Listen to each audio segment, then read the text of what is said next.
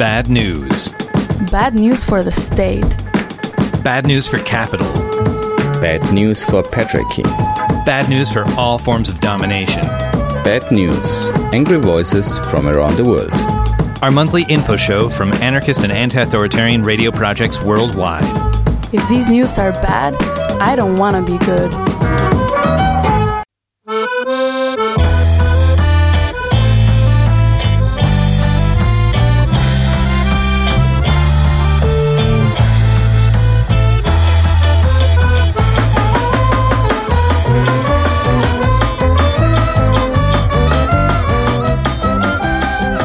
Welcome to the 74th episode of Bad News Angry Voices from Around the World.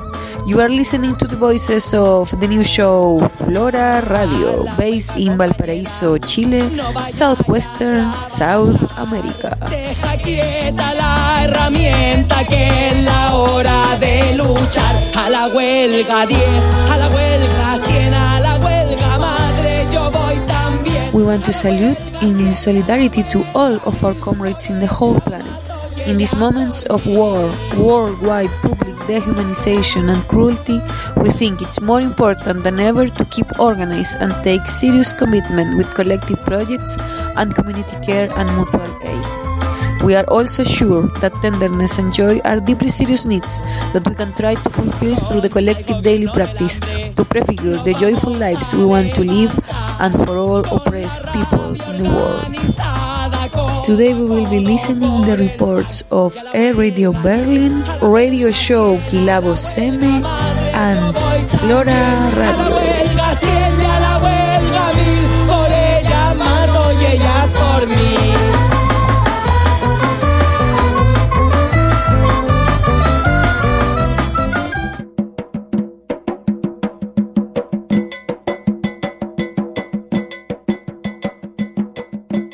G20 in Hamburg, Germany was long ago, but there are still trials going on. Now, quite a couple of people have to appear before a court. A Radio Berlin spoke with a person from a group that provides solidarity to the accused. Let's hear the interview. The proceedings are about the Rondenbarg complex. For all the people who are not familiar with G20 protests in Hamburg, can you briefly explain what happened back then? Yes, I think I will go a bit further. More than six years ago, the G20 summit took place in Hamburg and there were massive protests against it. Tens of thousands of people came to the city and took to the streets to protest against the meeting of the heads of state and government of the 20 most powerful countries. On July 7, thousands of activists took to the streets early in the morning to demonstrate and also to block the access routes of the summit participants. Various protest marches also set off from the protest camp in Hamburg Altona. One of them was the protest march that was stopped by the police at Rondenbarg and brutally beaten up. The police ran towards the protesters, shouting loudly and beating them all up. Numerous activists were injured, they suffered bruises, lacerations, broken bones, and even open fractures. And actually, there was this one main incident where people got badly hurt. That was when cops pushed activists against a railing over which they tried to escape, and it broke away and they fell 3 to 4 meters. As a result, 14 people had to be transported to a hospital in ambulances.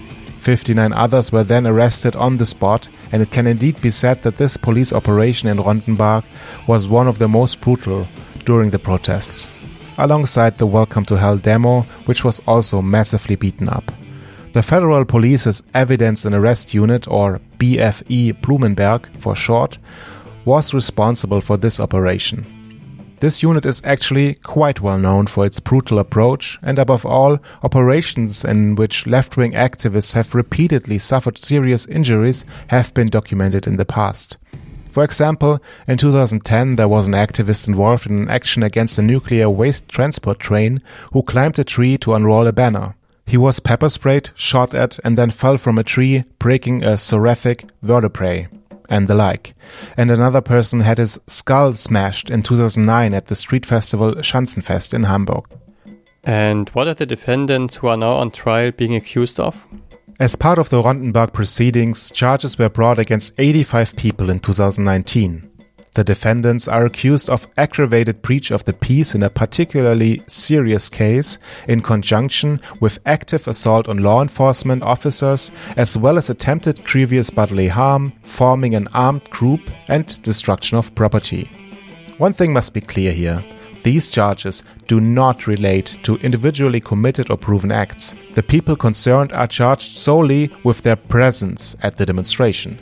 Rather, all those accused are to be collectively condemned.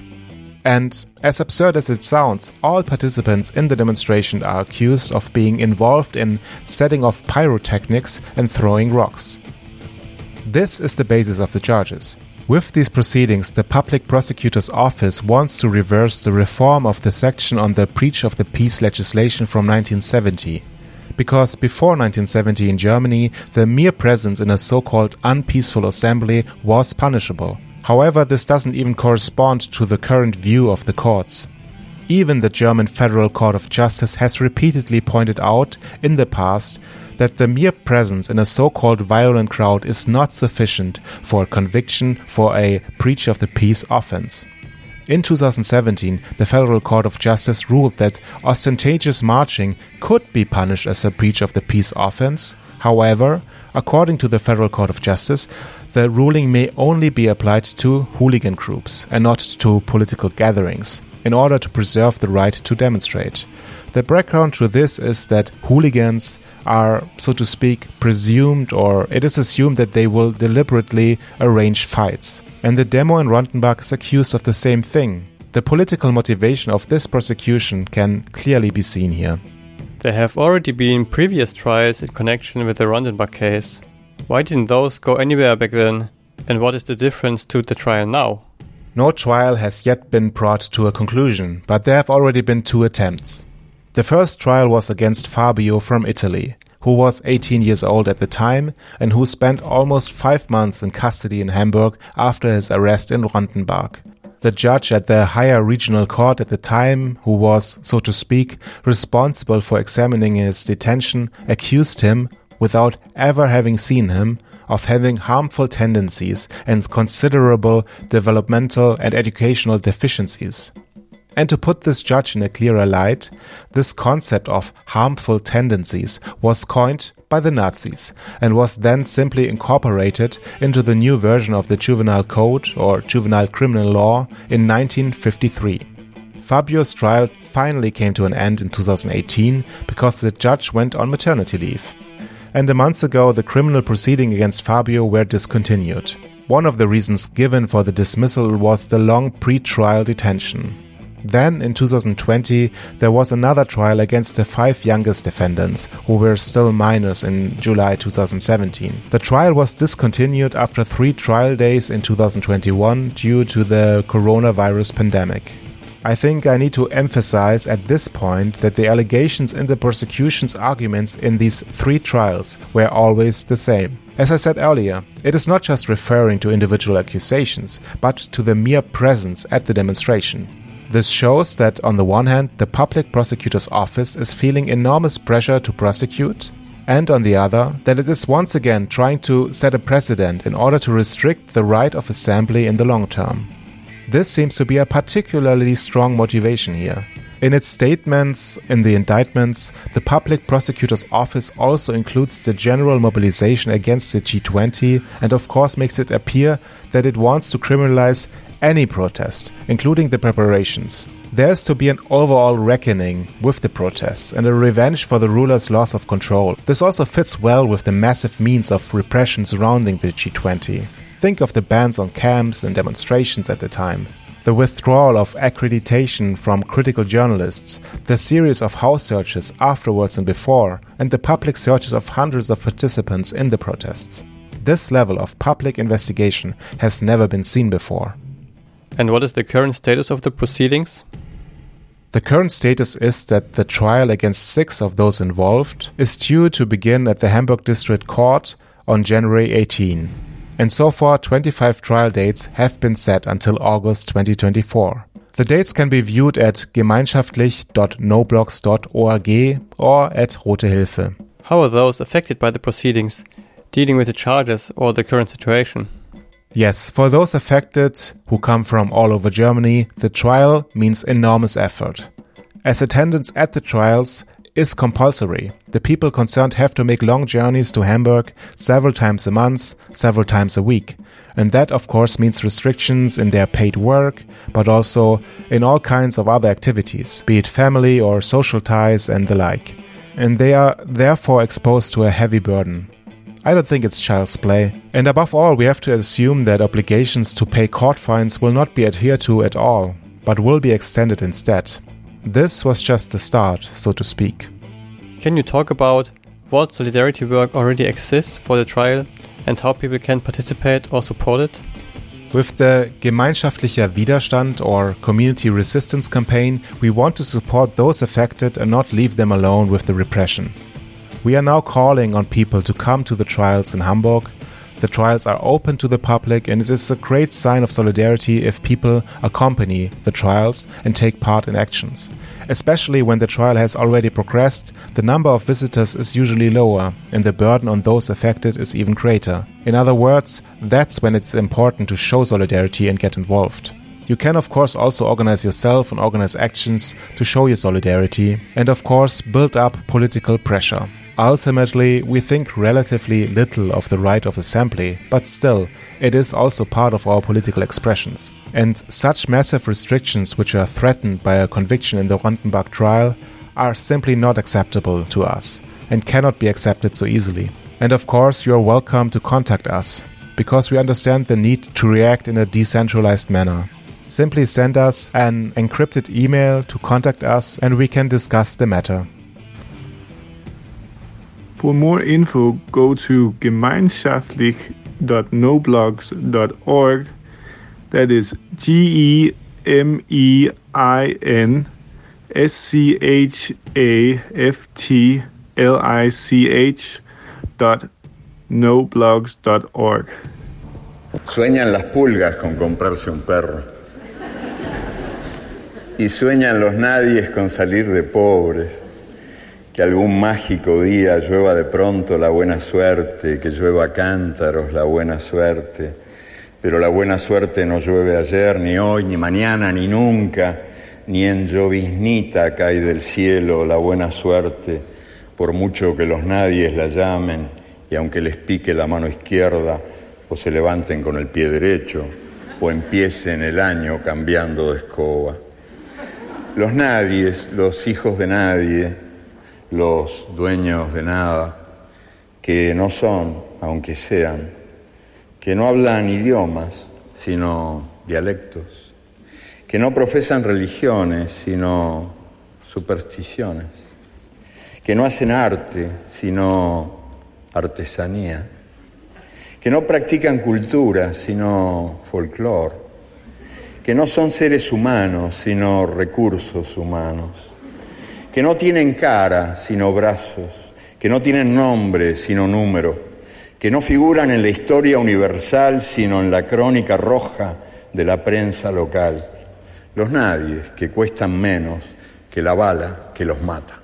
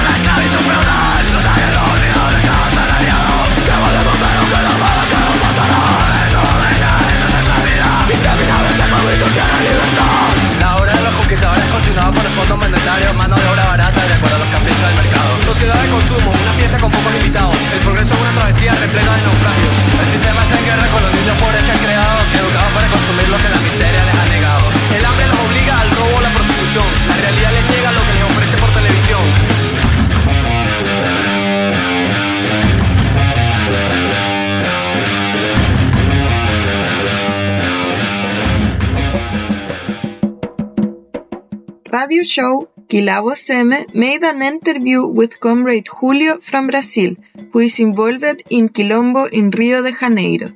We were talking about the situation with those occupied pieces of land used mainly by indigenous and black agricultural communities, and also about a specific struggle in Quilombo from Región Espíritu Santo.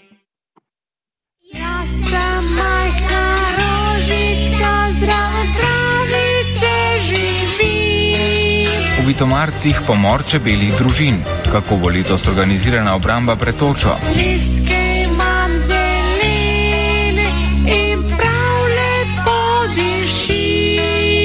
Ovogodišnji agrarni budžet nije ne izbliza u iznosu onom koji odgovara poljoprivredi.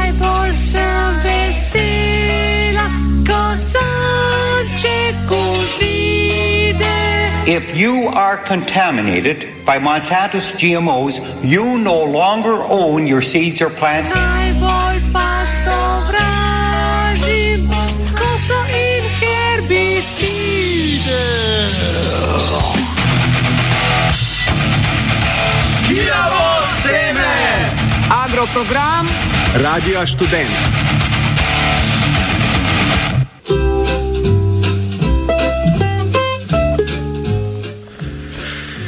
Hello, hello. Uh, we are switching to English in Kilavoseme since uh, we are hosting a guest uh, from uh, Brazil. With us is uh, Julio, that is uh, also participating in Quilombo in Rio de Janeiro.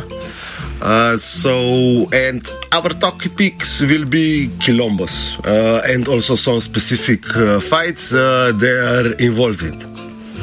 Yes, and we will also talk about the latest uh, struggle in one of the Quilombo. But um, at the beginning, we already had a show on Quilombos, but still, can you give us some information about what a Quilombo is? Um, good morning, all. And Quilombos are territories composed by former enslaved people, either black, mestizo, or indigenous, uh, peasant or riverside communities, and a lot of people who establish autonomous space in the rural and also in urban areas in Brazil since the uh, 16th century. So it's uh, quite old um, established.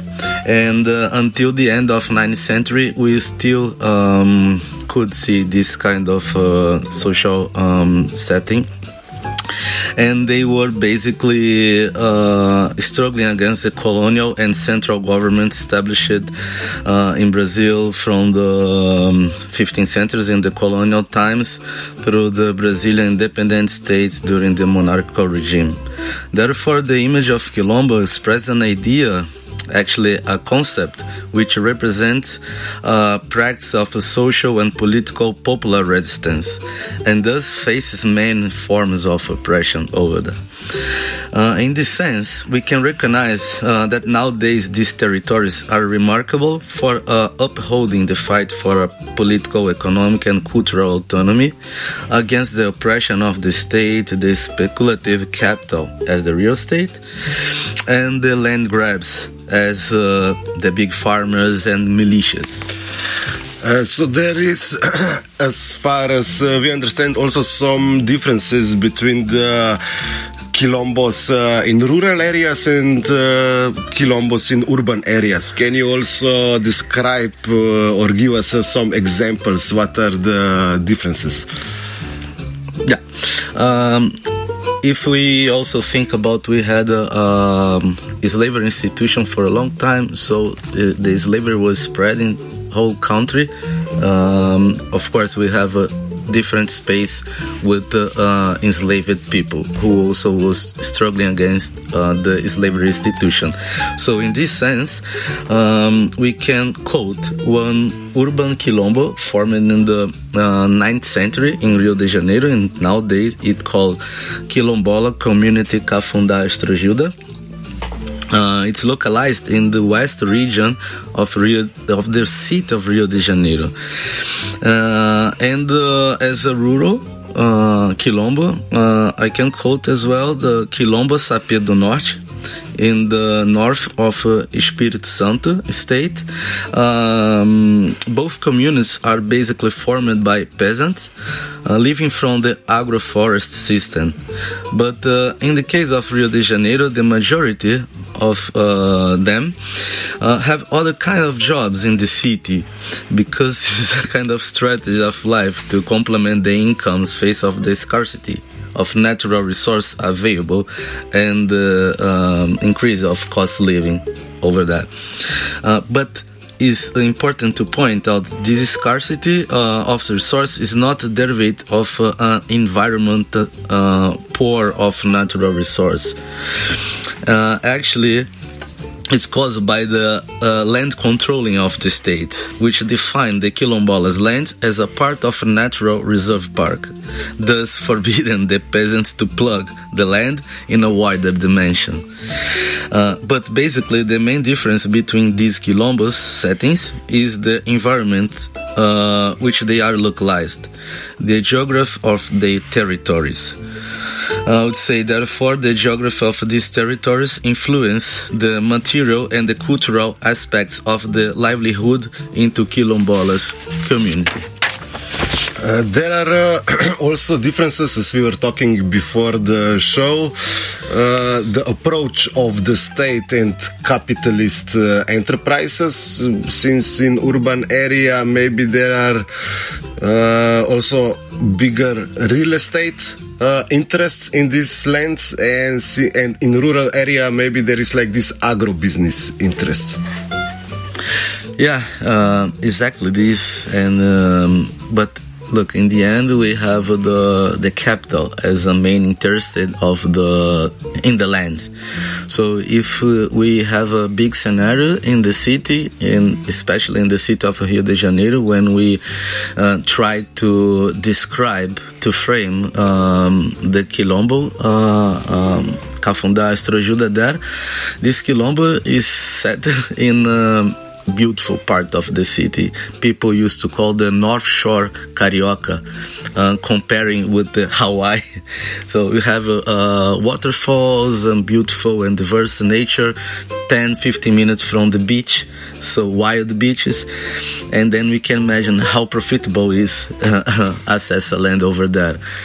And in Espírito Santo, the scenario is different because uh, is um, um, is an area uh, historically that was occupied as a, a huge with a huge plantation of sugarcane.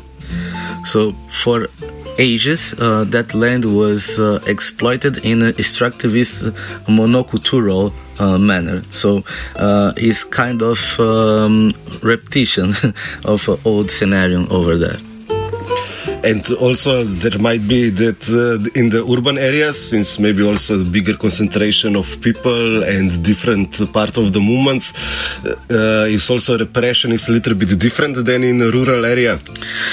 To be honest uh, the repression is basically the same but the mechanisms used are different.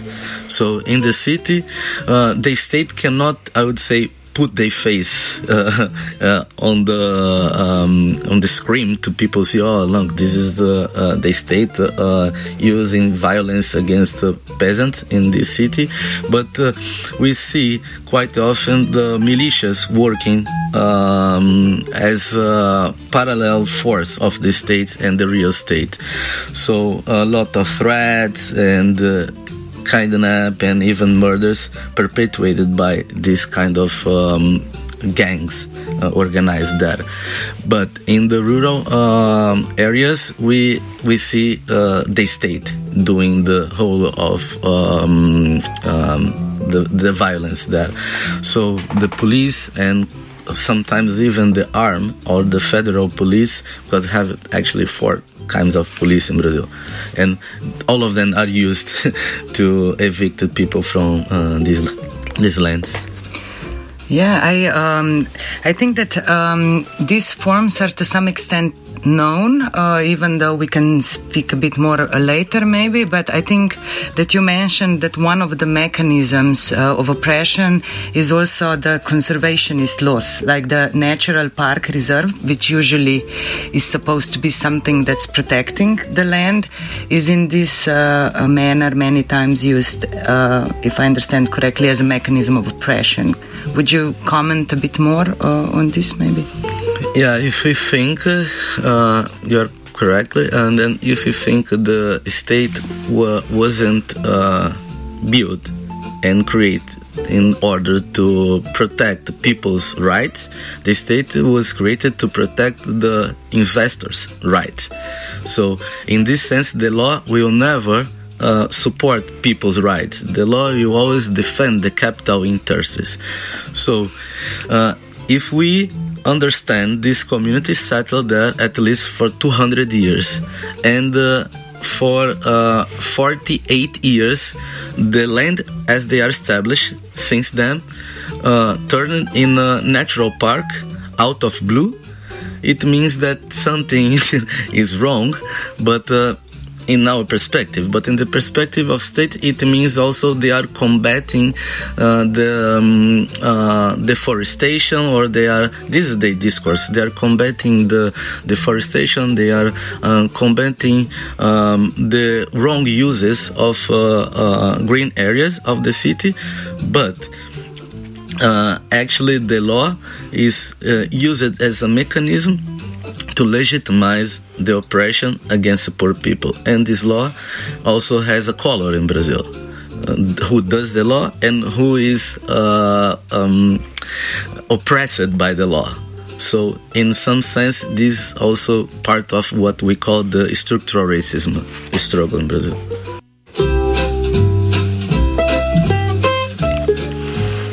Mm, so, the Quilombo Nova Vista yeah. Uh, in Spirito Santo was reoccupied one month ago. They also made a call for solidarity, and at that point, also the anarchist initiative Ljubljana answered this call with a short solidarity statement. So let's hear uh, the statement for the beginning.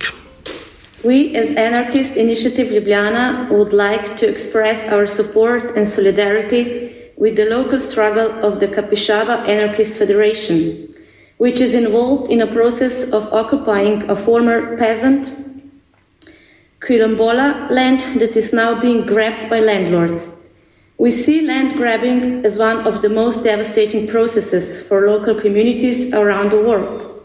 In this globalized world, we must continue to develop and struggle in our localities but also maintain a larger perspective in order to fight global capital, corporations, landlords, and nation states in their attempts to destroy the power built from below. Our support and solidarity goes to the comrades in the geography of Brazil who are occupying the land that has been taken away from the communities and are fighting for a better world for all. Então, aqui em Ljubljana, no Brasil, a nossa luta é a mesma, nossa solidariedade aos companheiros e companheiras que estão aí na luta pela, pelos seus direitos, na retomada pelo que ah, é direito de toda a população de ter uma moradia, de ter a sua terra digna onde possa viver, plantar, comer e criar suas, suas famílias e seus filhos. Solidariedade a vocês.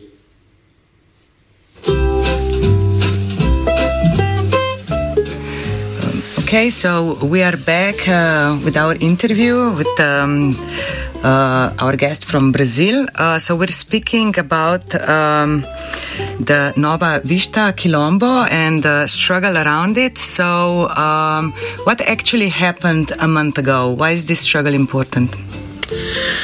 Uh, this struggle is important, first of all, because uh, it's about uh, people's right.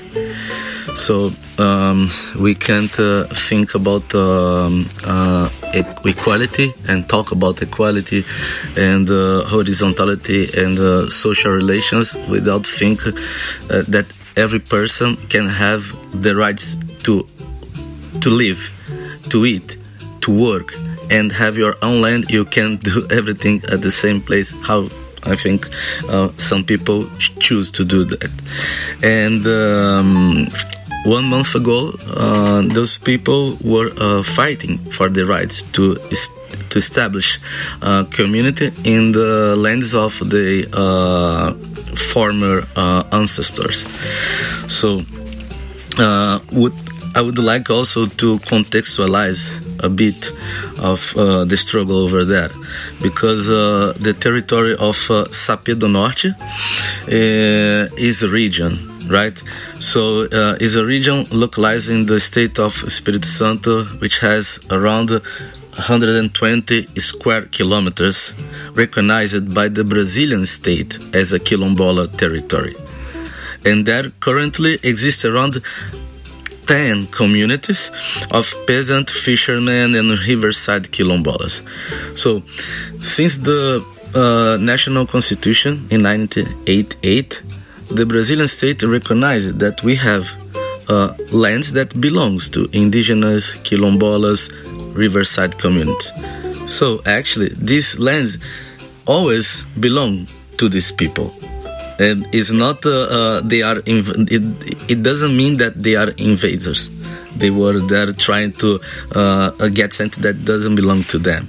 So the brazilian state uh, recognize the the ownership of the land of the people for the people. So in this region um, has been under in, in intense conflict regarding land possession for at least the last 10 years. The conflict is between the quilombolas and the paper mill called Suzano Cellulose. In the past, they were called uh, Aracruz Cellulose. The company refused, though, to leave the Quilombolas' lands, alleging that it doesn't recognize the Quilombolas' rights to live there. Consequently, the Quilombolas um, uh, stage in direct actions reoccupying their lands. The occupation, which happened last month, so was a direct action aiming to get the land back in the locality uh, the locality called Nova Vista. And uh, the Commission of uh, Anarchist Local Federation, the FACA, uh, called for support, international support, and uh, Apple uh, as anarchist organization acting in solidarity with the international cause, of course, and holding straight connections with the Brazilian anarchist organization, responded to the request and showed solidarity. Um, so you explain why uh, to call it reoccupation because it's actually really taking back the lands uh, to who to which people have right. Um, but um, uh, what's the state of the struggle uh, now? Is it still something that's uh, going on? was there any repression? Yeah, as I said, this uh, this territory is under conflict, so uh, the conflict is still ongoing. So, uh, the in the last month, what happened was the police evicted with, uh, of course, violence. Um, um, the um, the peasant who were there, and one specifically, this is known as uh, his activism, was uh, arrested, was imprisoned, and then um, the uh, uh happened one um, struggle and also one uh, mobilization aiming to collect, of course, money and then uh, release him from the the prison but uh, despite this, we can still see uh, the increase, the escalation of violence in all this region of Sapé do Norte is not just in Nova Vista. Nova Vista is just one community that exists there. Uh, and maybe it would be interesting to so that we can uh, imagine a little bit uh, to talk also about who are the people that are taking the land back. Uh, are they part of this uh, landless workers movement that is very popularized, uh, at least in academic discourse here?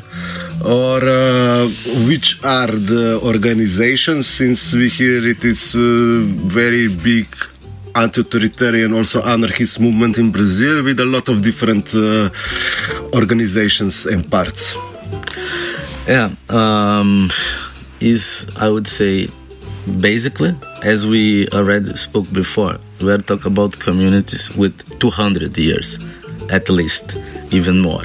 So the MST uh, came uh, came in in the 70s 80s so the struggle is older than the the MST so uh, is important. We pointed we point this because uh, we have this myth that just uh, organized institutions and political parties has the capacity to organize the people as people that uh, as people doesn't have the capacity to organize themselves and think by themselves and recognize the exploitative situation that they are facing.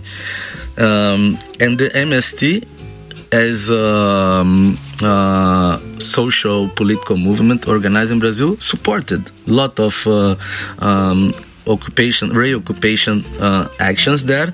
But uh, in this case, in Nova Vista, they were against this action because uh, the MST is also connected with the actual uh, government because it's called uh, leftist government.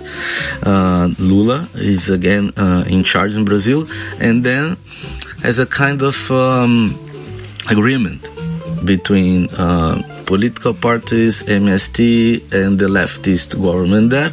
So the occupations and the reoccupations actions are basically stop stopped by this kind of sector, but the autonomous and uh, anti-authoritarian uh, groups that doesn't recognize any kind of hierar- hierarchization in the political struggle, they are still fighting and standing for their rights. So, okay, we understand that at the moment the MST, uh, Landless Workers Movement, uh, is uh, uh, pacifying the reoccupations. In actually, it's this, you know, actually, it's this, and uh, we cannot forget uh, to also localize socially these people because uh, most of them, and especially in this last uh, attempt of reoccupation, they were living in ghettos, in favelas, in periphery, out of this land because they were evicted. Actually, their families were evicted in the past, right? So, uh, with their will, with their uh, collective consciousness of the the uh, exploitative and uh, uh, um, situation, they organize themselves to uh, get back what belongs to them, uh, as written in the Brazilian Constitution. Yes, you um, already explained a bit before about uh, the intertwined uh, mechanisms of oppression that uh, that uh, work in Brazil against the uh, against the people. So maybe could you just explain a bit more how these different layers between the state and the repressive uh, repressive organs like police and then the corporations, investors, big capital, and militias, mafias, gangs? How is this um, organized? How does it function? And uh, maybe. Um, thinking about what you said today about the ch- uh, uh, just now about the change of uh, the uh, the government uh, that Lula is in power now, do you think that anything will change in this official level of yeah, the state? Yeah. I think the question is great. Um, actually, we can uh, see um, this scenario as a war scenario, uh, a, a, colonialist scenario since the um, beginning of the 16th century. So it never ends. So in this sense, I also do like to see to say that this is an anti-colonialist struggle that never stopped. So if we uh, some people right accept the concept of decolonialism, we us as uh, Quilombists, in other hand, we don't accept this concept. We, we, we defend the concept of anti-colonialist because we weren't colonized. We weren't colonized. We never was colonized. In our minds, in our aims, in our will, we never was. And because of this, the different mechanisms of oppression, they are uh, um, acted against us in different layers. When we are in the city, when we have a um, lot of educated people, this pretending idea of civilization and the norms working well, they can't use the the raw violence. So for example, they have one mechanism that we call in Brazil um, remoção branca. I would call this uh, white eviction, translating for the, the English. So they cut the electricity, they cut the water source, they uh, increase the the the prices of the basic stuff so people live and they cut the uh, bus lines circling around and people just get isolated in this place so the state doesn't do any uh, kind of um, direct violence that could go to the media and so on, but people just get uh, um, in unsustain- unsustainable uh, conditions to live in this place. And if you go to Espírito Santo, in this part of the um, in the north of Espírito Santo, in this rural area, when you uh, have a lack of uh, media covering and have a lack of uh, this pretentious um, civilization uh, manner to organize the life, you see the violence going more directly toward people. So people disappear. Uh, we have a genocide in a sense. Okay, I can exaggerate in the numbers to define it as genocide, but we have what we call chacina. So we have 10, 50 people killed like in one action of police and they don't want no one talk about this. Um, I don't know. it's enough. Uh, uh, but also probably there is like private militias from the corporations and uh, mafia gangs uh, operated uh, operating with them. Yeah, in both regions, right? Because uh, as an example, in the Espírito Santo now, this guy um, Antonio Sapezero, he was uh, arrested. Antonio Sapezero was arrested by police, and his motorcycle was put in the car of the company.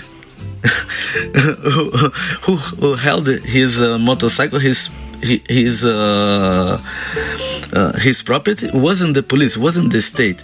So they worked combined against the population there. And in Rio de Janeiro, the militias uh, they uh, land grabbing the land and they try to evict people, uh, threaten people, and also spreading the um, the drug dealing and around uh, the community and uh, um, creating a kind of unsafe environment surrounding.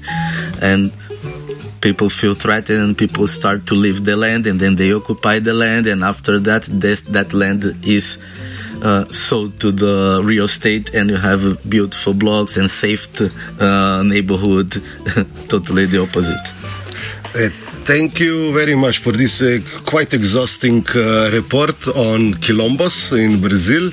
Maybe you can have some suggestions uh, where people can find more information if uh, they want to follow up how the situation will evolve. Um, I think also will be written the website. Yes, right? sure. We will put it under our show. Great. So I months ago I wrote one article about this subject. It was published in the Chikaze, so it's a, a, local journal. So uh, it's about quilombos. There's uh, autonomous struggles there, and also have uh, some videos in the YouTube uh, in the channel called Ricardo Salles de Sá. This is a Portuguese pronounce. I hope you understand, and yeah, you can check later on. Okay, uh, thank you for this interview, and we will continue. Thanks to today's mechanized farming, there's more time for the family to visit in the town nearby.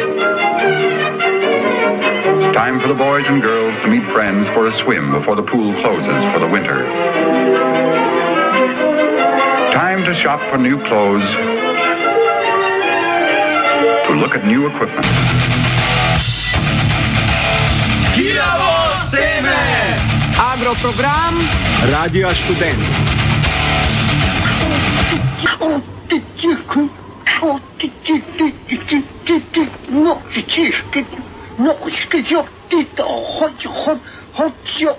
我至少得我得好个个十一二，要得要好修饰，要得要好修饰一首，社会要好这个的会不上，要是修饰会这个的这个的就当的要，估计是二个六的的天了，会好几二个六，二个六的会十一二，是，哎，不。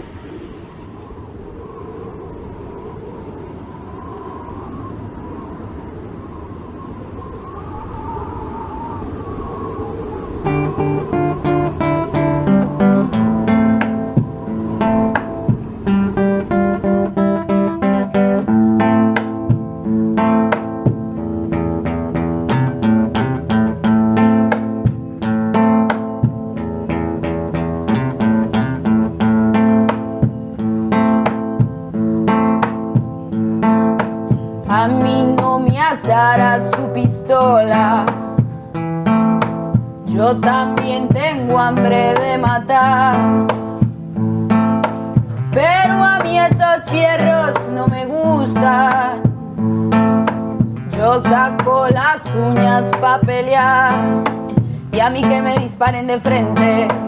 Y que sean la puerta de mi casa. Porque yo me muero en tierra mía y a mí de esta tierra no me sacan, ni a mí que me disparen de frente y que sean la puerta de mi casa. Porque yo me muero en tierra mía y a mí de esta tierra no me sacan. In Chile, the year 2023 was marked by the repressive agenda of the ongoing social democratic government and the ultra conservative right wing constitutional process. In particular, we would like to comment on the anti takeover law or usurp- usurpation law. It is a law created to criminalize the just territorial claims of the Mapuche people, the massive land takeover and self construction of thousands who are homeless. Therefore, all forms of land occupation and construction, like squat, are threatened. This law was created and supported by some of the most conservative and wealthy sector of society in the most profound housing crisis ever experienced by communities in the so-called Chile territories. Some of the effects of this law are 1. Jail sentences for those found in the occupied lands or houses. 2.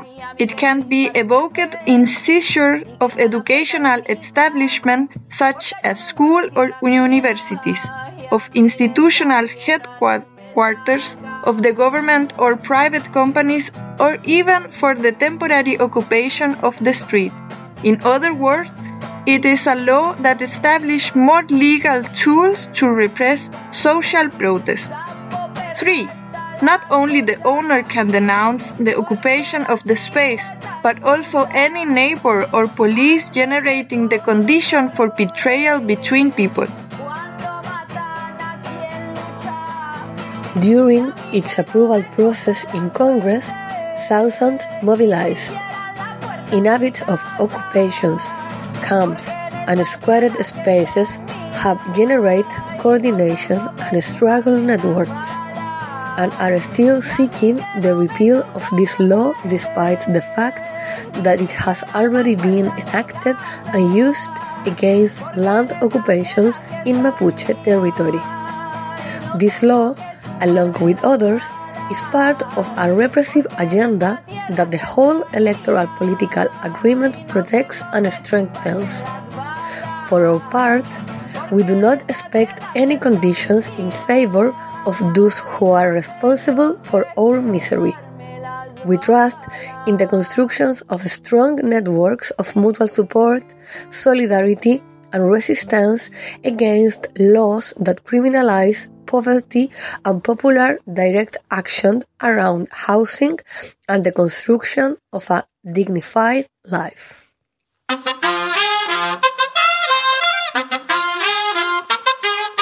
Tú nos dices que debemos sentarnos, pero las ideas solo pueden levantarnos, caminar, correr, no rendirse ni retroceder, ver, aprender como esponja Nadie sobre todos, faltan todos, suman todos. Para todos, todo para nosotros. Soñamos en grande que se pega el imperio. Lo gritamos algo, no queda más remedio. Esto no es utopía, es alegre rebeldía del baile de los que sobran de la danza de mi mía. Levantarnos para desoyevar. Ni África ni América Latina se suba. Un barro con casco, con lápiz a patear el fiasco. Provocar un social terremoto en este escucharte.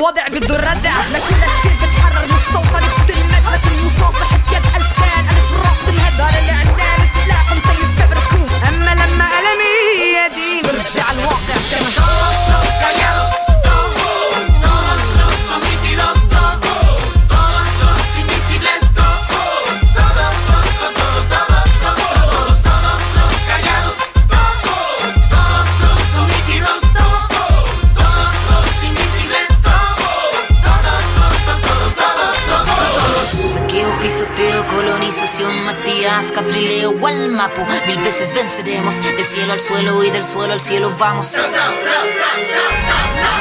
Caballito blanco, vuelve pa' tu pueblo, no te tenemos miedo, tenemos vida y fuego. Fuego nuestras manos, fuego nuestros ojos, tenemos tanta vida y esta fuerza color rojo. La niña María no quiere tu castigo, se va a liberar con el suelo palestino. Somos africanos, latinoamericanos, somos este sur y juntamos nuestras manos.